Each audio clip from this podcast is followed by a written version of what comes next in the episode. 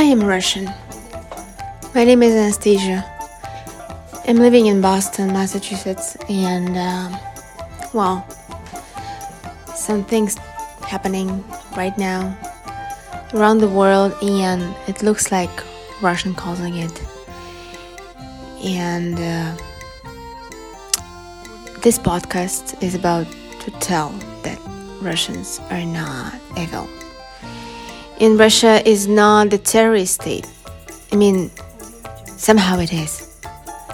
But why? What brought it? What brought that idea that Russians are terrorist state? I'm not sure.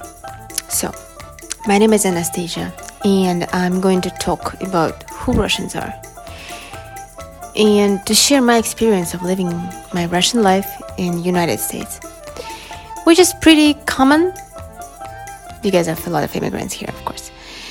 But at the same time, it's very unique.